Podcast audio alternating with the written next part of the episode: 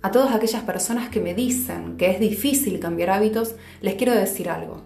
Difícil es estar enfermo, en un sistema de salud que perpetúa tu enfermedad porque le es redituable.